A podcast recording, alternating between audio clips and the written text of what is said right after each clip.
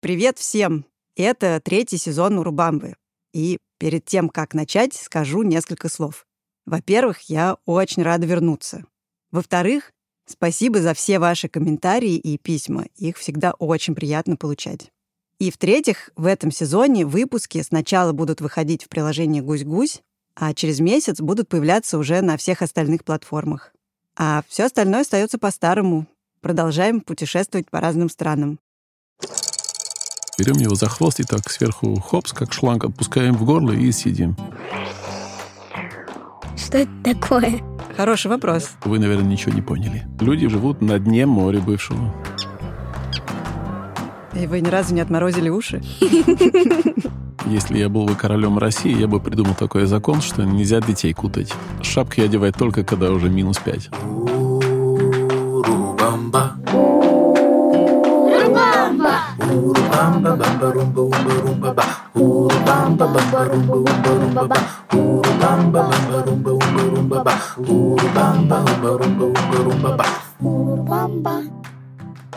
Привет, это Катя Ламм и подкаст «Урубамба», в котором мы встречаемся с жителями разных стран, чтобы узнать об их культуре, традициях и языке. В каждом выпуске у меня новый соведущий, и в этот раз это Таня. Привет, меня зовут Таня, мне 9 лет. И сегодня мы будем говорить про Нидерланды. Да, и в гостях у нас фотограф Йорис ван Вельзен, и человек, по речи которого даже и не скажешь, что он не из России. Привет, я Йорис. Как так получилось, что вы знаете русский как родной? Потому что я сюда приехал ужасно много лет тому назад, когда еще был Советский Союз. Я был молодым, и, видимо, у меня был, не знаю, талант к языкам, что ли, поэтому я его довольно быстро выучил, и уже очень быстро все думали, что я, может быть, из Латвии. Ну хорошо, давайте начнем. А начинаем мы всегда с того, что слушаем ответы детей, что они знают о стране нашего гостя. И вот что дети говорят о Нидерландах. Это страна, у которой есть два названия. Это одновременно и Голландия, и Нидерланды. Нидерланды, Голландия, получается, это Скандинавия, да? Мне кажется, это где-то в теплых каких-то местах, там, где очень много солнца. Еще там, по-моему, заводы с тюльпанами. Там разводят в большом количестве тюльпаны. Там еще есть дождь. Там День короля. В Нидерландах столица Амстердам. Там очень много велосипедов. Еще в Голландии есть почти везде отдельная дорога для велосипедов. И там можно сделать хороший поход на великах. И я ездил в поход на великах. Итак, давайте с самого начала начнем. Как правильно все-таки называть страну? Нидерланды или Голландия? Ну, официально Нидерланды, получается. Это означает «низкие земли», да, и многие так нас и называют, французы, испанцы. В разговорном языке очень часто нас называют Голландия, потому что у нас есть много провинций, а некоторые из них называются Голландия. Северная Голландия и Южная Голландия. И получается, что все голландцы нидерландцы, но не все нидерландцы голландцы. Вот так. Ага. Просто это слово кажется многим попроще, поэтому очень часто говорят там Голланд, Голландия.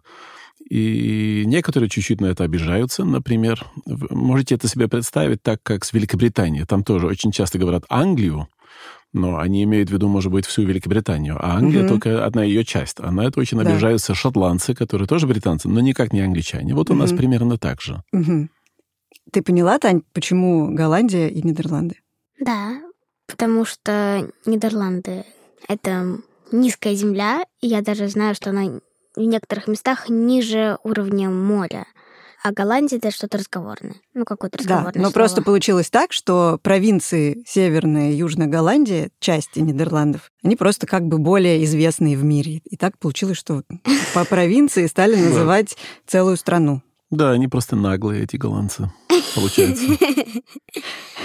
Ну, хорошо, значит, про низкую землю тогда давайте. Действительно, большая часть Голландии ниже уровня моря. Нидерландов.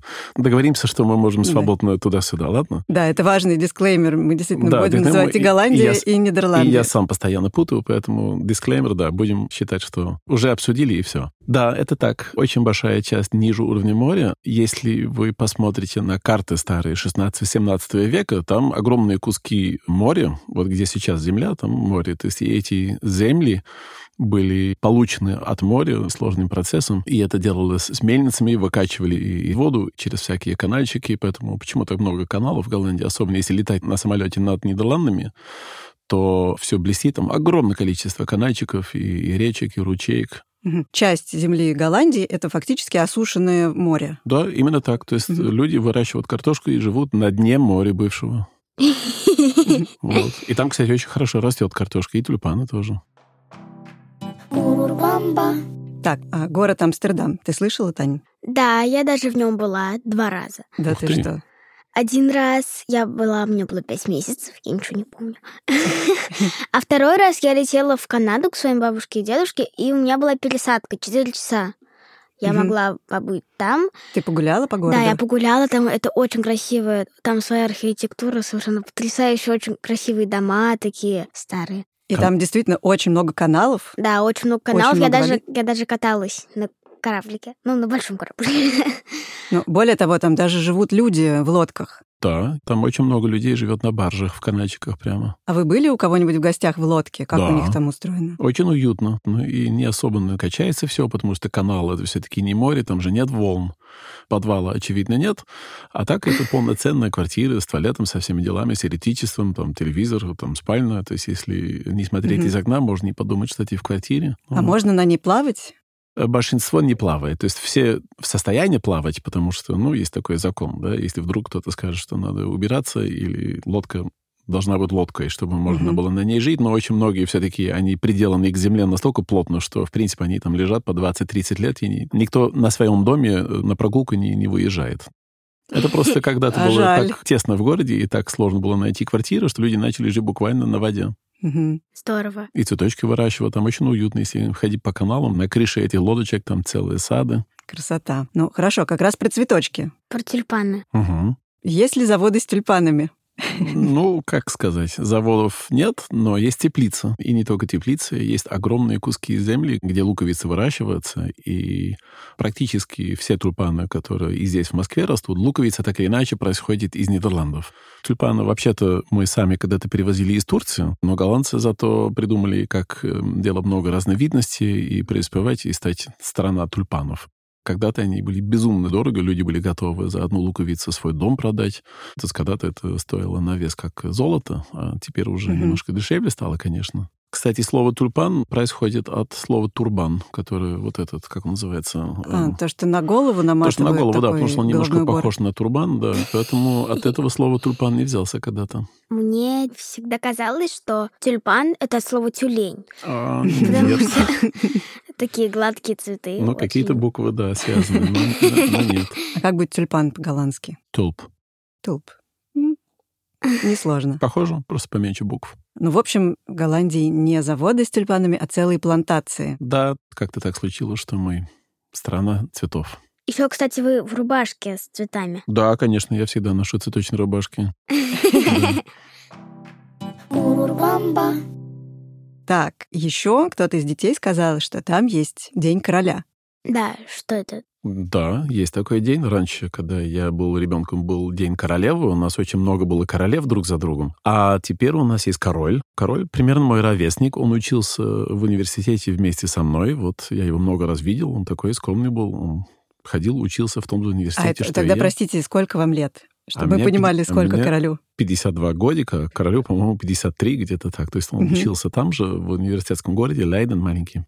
Вот. А когда его мама, королева Беатрикс, решила, что с нее хватит, она пошла на пенсию, она все живет еще, но и он стал королем. И День короля, это, ну, раньше был День королевы, это день, когда все голландцы с ума сходят. Это огромный праздник, где все можно делать. Дети в этот день почему-то всегда устраивают блошиные рынки, то есть абсолютно все свои игрушки продают на улице, например. И в этот день страна превращается в лужу оранжевого цвета. Оранжевый — это наш официальный цвет королевский, и поэтому футболки футболистов и спортсменов всегда оранжевые, и флаги оранжевые. И это такое оранжевое безумие. Все наряжаются в оранжевый, какие-то парики, шляпы. Я смотрела тоже видео разные.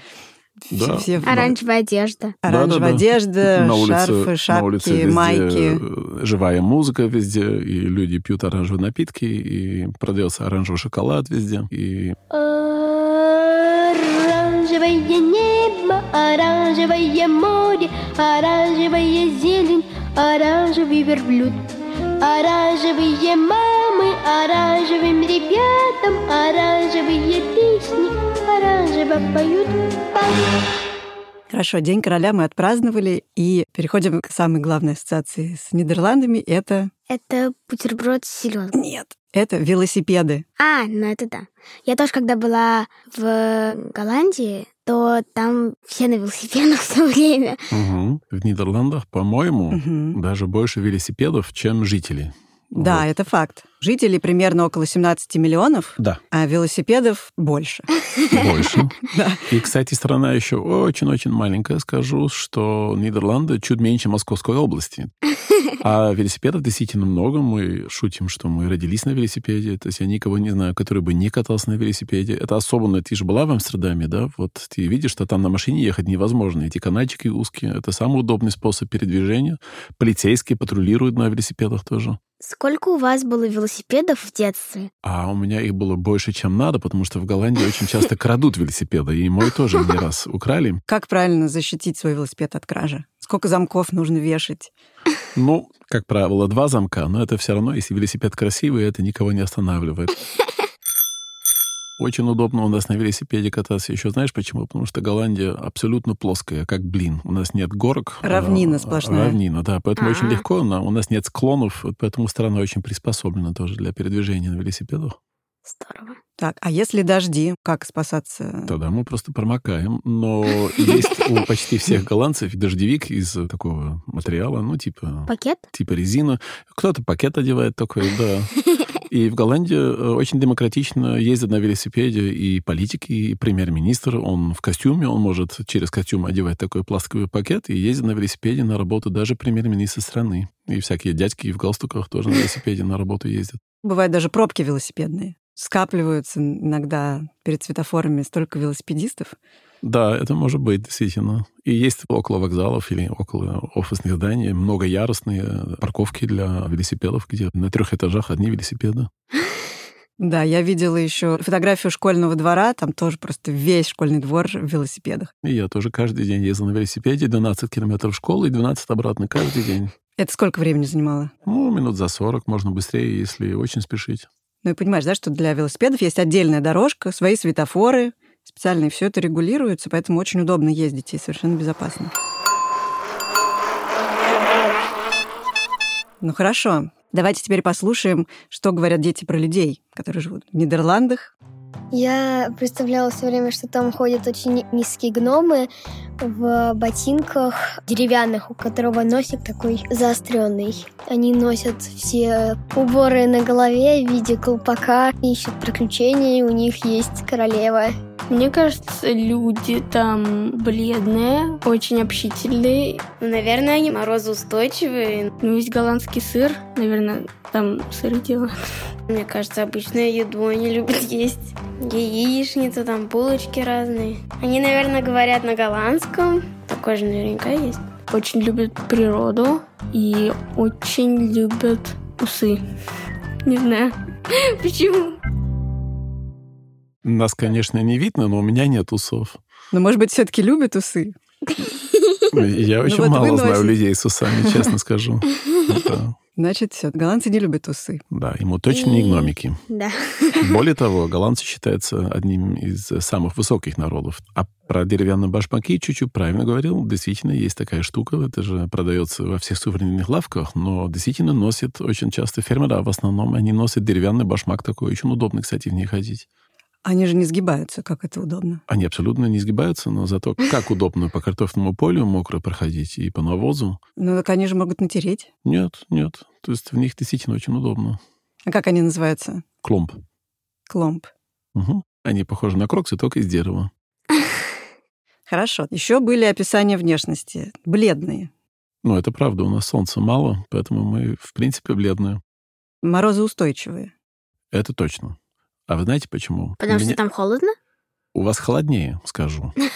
Но вот я, когда первый раз приехал в Москву, я заметил, что русским все время холодно. И нам показалось, как это так? В России же все время страшные морозы, снег. А так русским все время холодно. А у нас не так холодно, а нам никогда не холодно. То есть, когда русские уже ходят в шапке и в шубах, голландцы ходят в шортах и футболке и говорят, ой, да как-то тепло сегодня. Я много об этом думал. Почему же это так? Мне кажется, у меня есть ответ. Да? Это потому, что с детства нас держат в холодных квартирах. У нас в спальной комнате где-то 16 градусов, и считается это уютно. С детства нас никогда не кутали и не одевали. Мы просто привыкли, и поэтому нам никогда не холодно.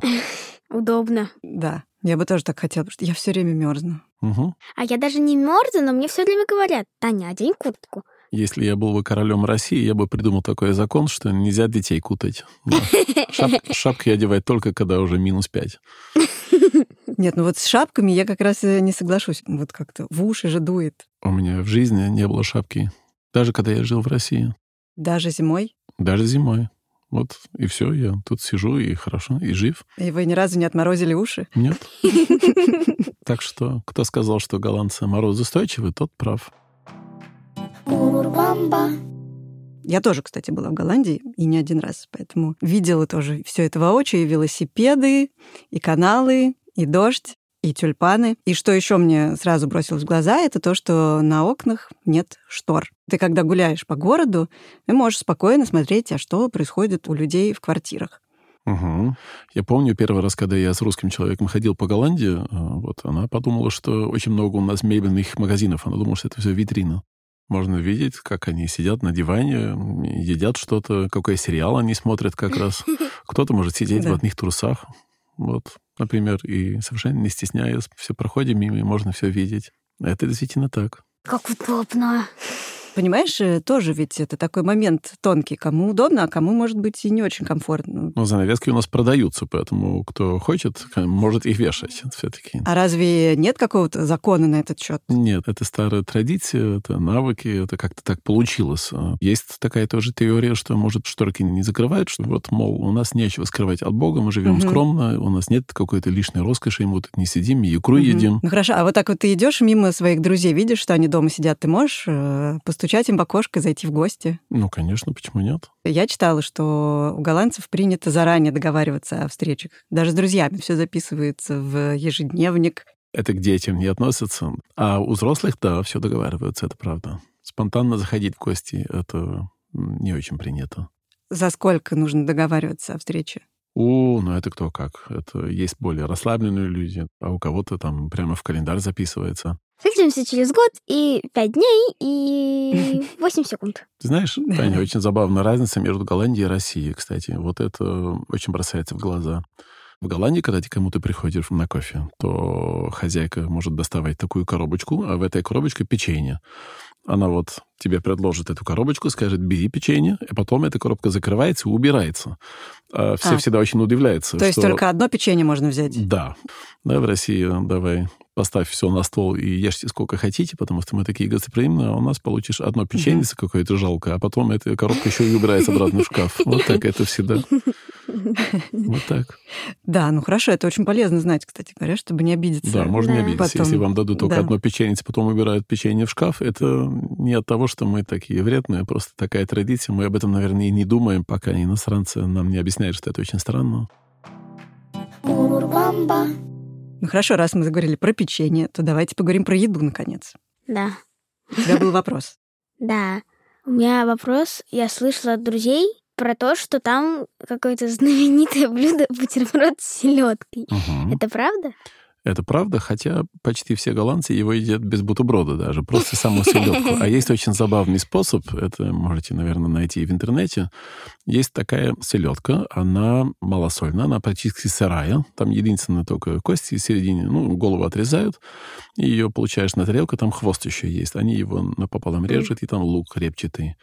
А голландцы его берут за хвост, откидывают голову назад, и так хоп, сверху эта рыба опускается в горло и естся. Это и даже у нас специальный глагол для вот этого способа поедания селедки. То есть мы его не вилкой и ножом, а берем его за хвост и так сверху хопс, как шланг, отпускаем в горло и съедим. И нет селедки. И нет селедки. А кто-то, конечно, его с булочкой ест, но большинство без. А как селедка по-голландски? Харинг.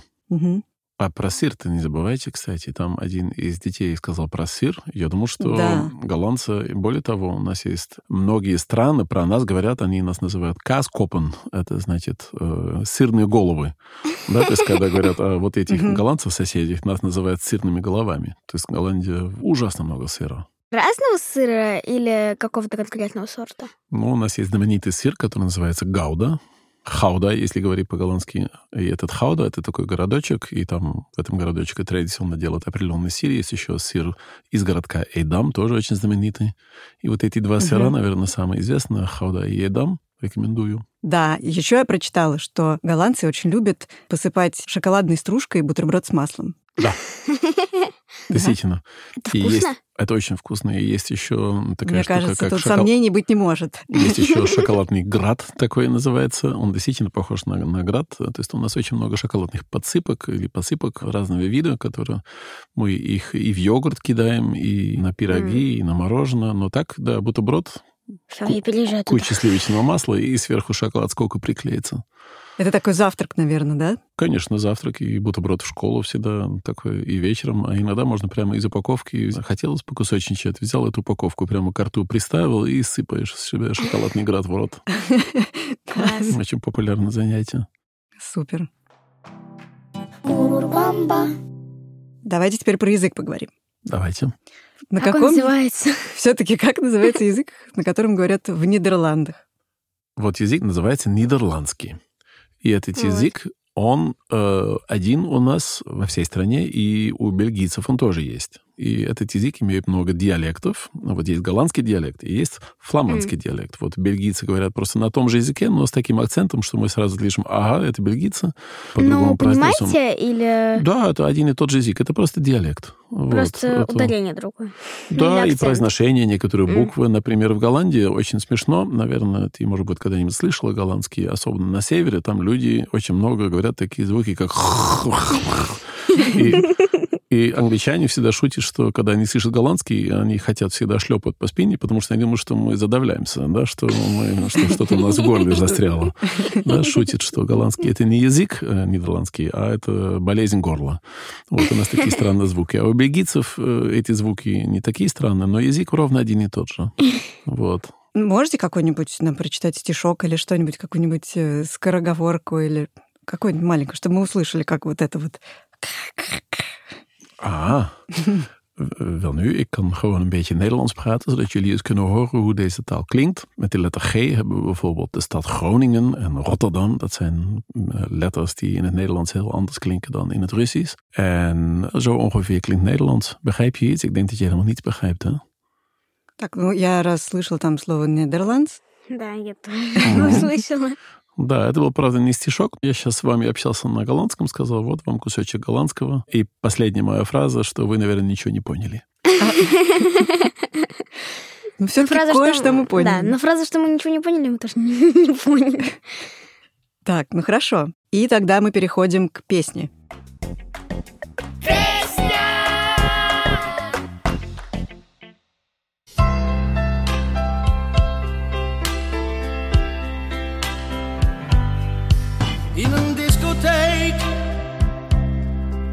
Zat ik van de week en ik voelde mij daar zo alleen. Хочется, ну, не подпевать, а как как-то танцевать, может, покружиться, как-нибудь хочется. И когда... Покачиваться в такт хочется. Да, совершенно верно. Когда эта песня загорит, в Голландии все поголовно покачивают, доставляют какие-то там фонарики или зажигалки, или свечки, и начинают так вот кататься туда-сюда. Вот это очень принято. И плакать все.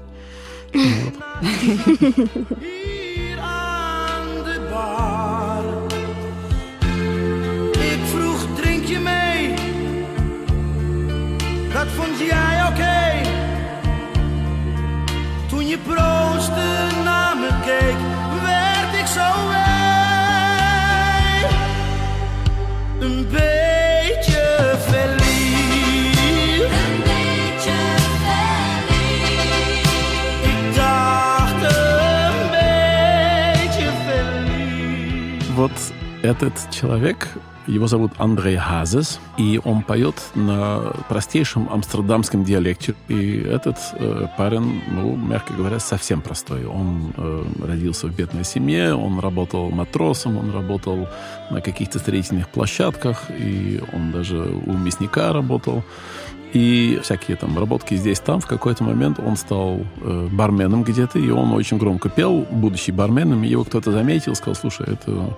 твои песни прямо вот нас задели в душе.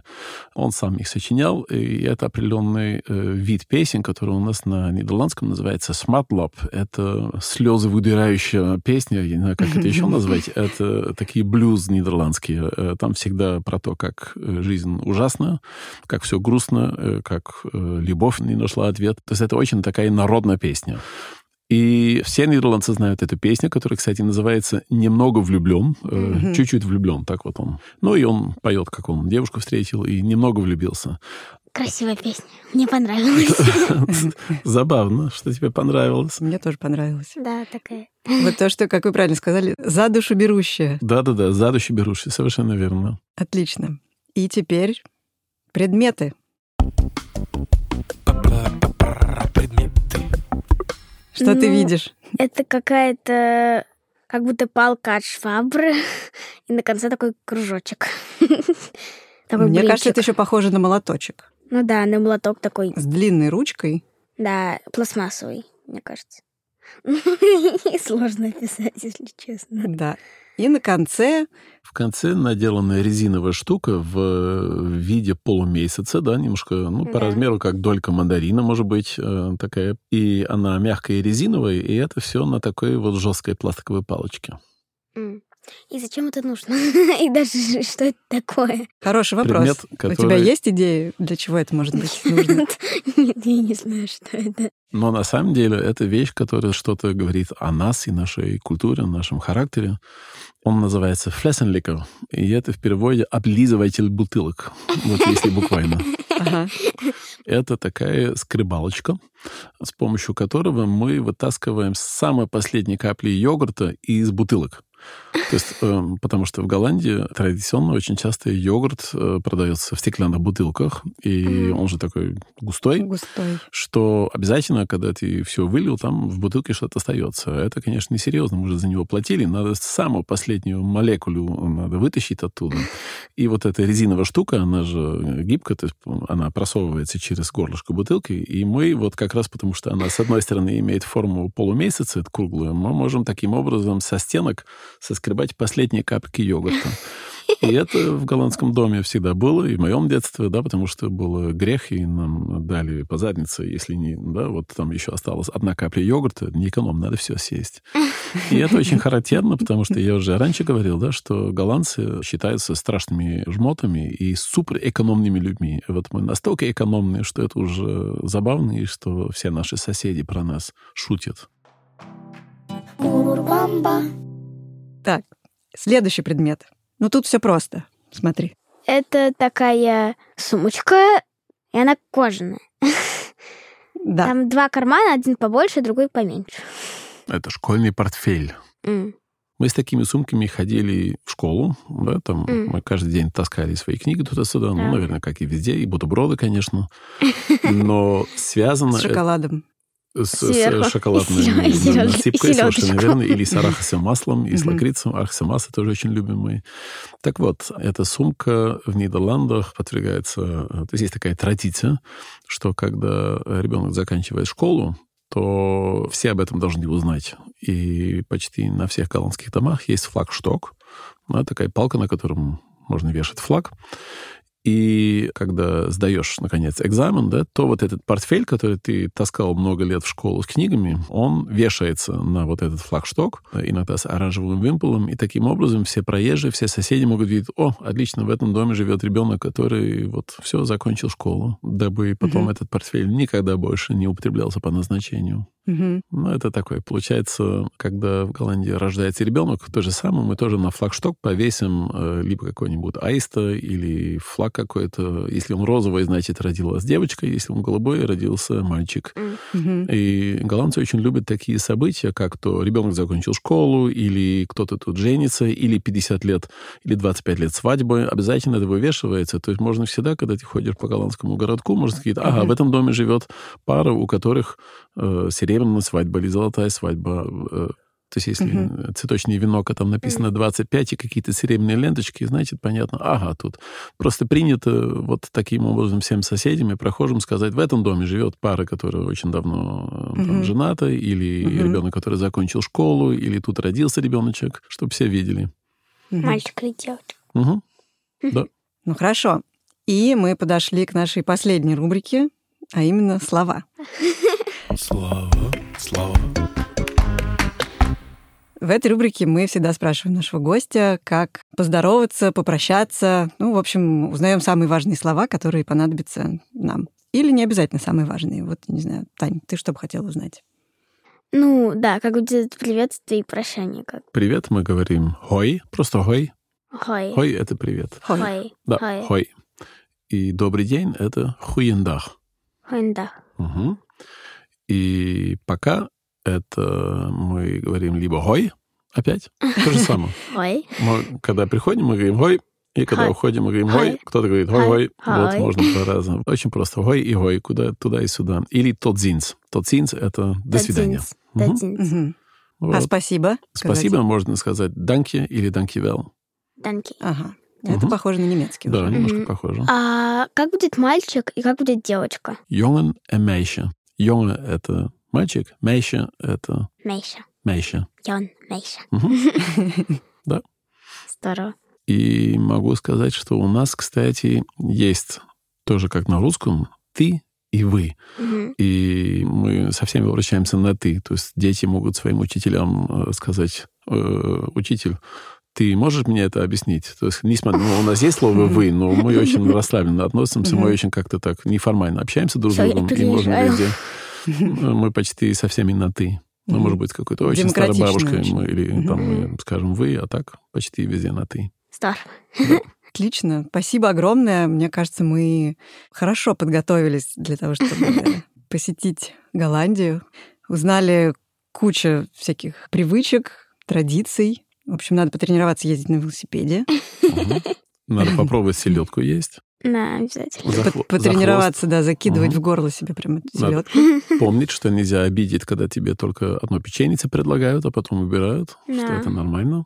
Еще... Да, если кто-то попадет в Голландию и увидит там, рюкзак или портфель на стене, не удивляйтесь. Да, это совершенно обычно.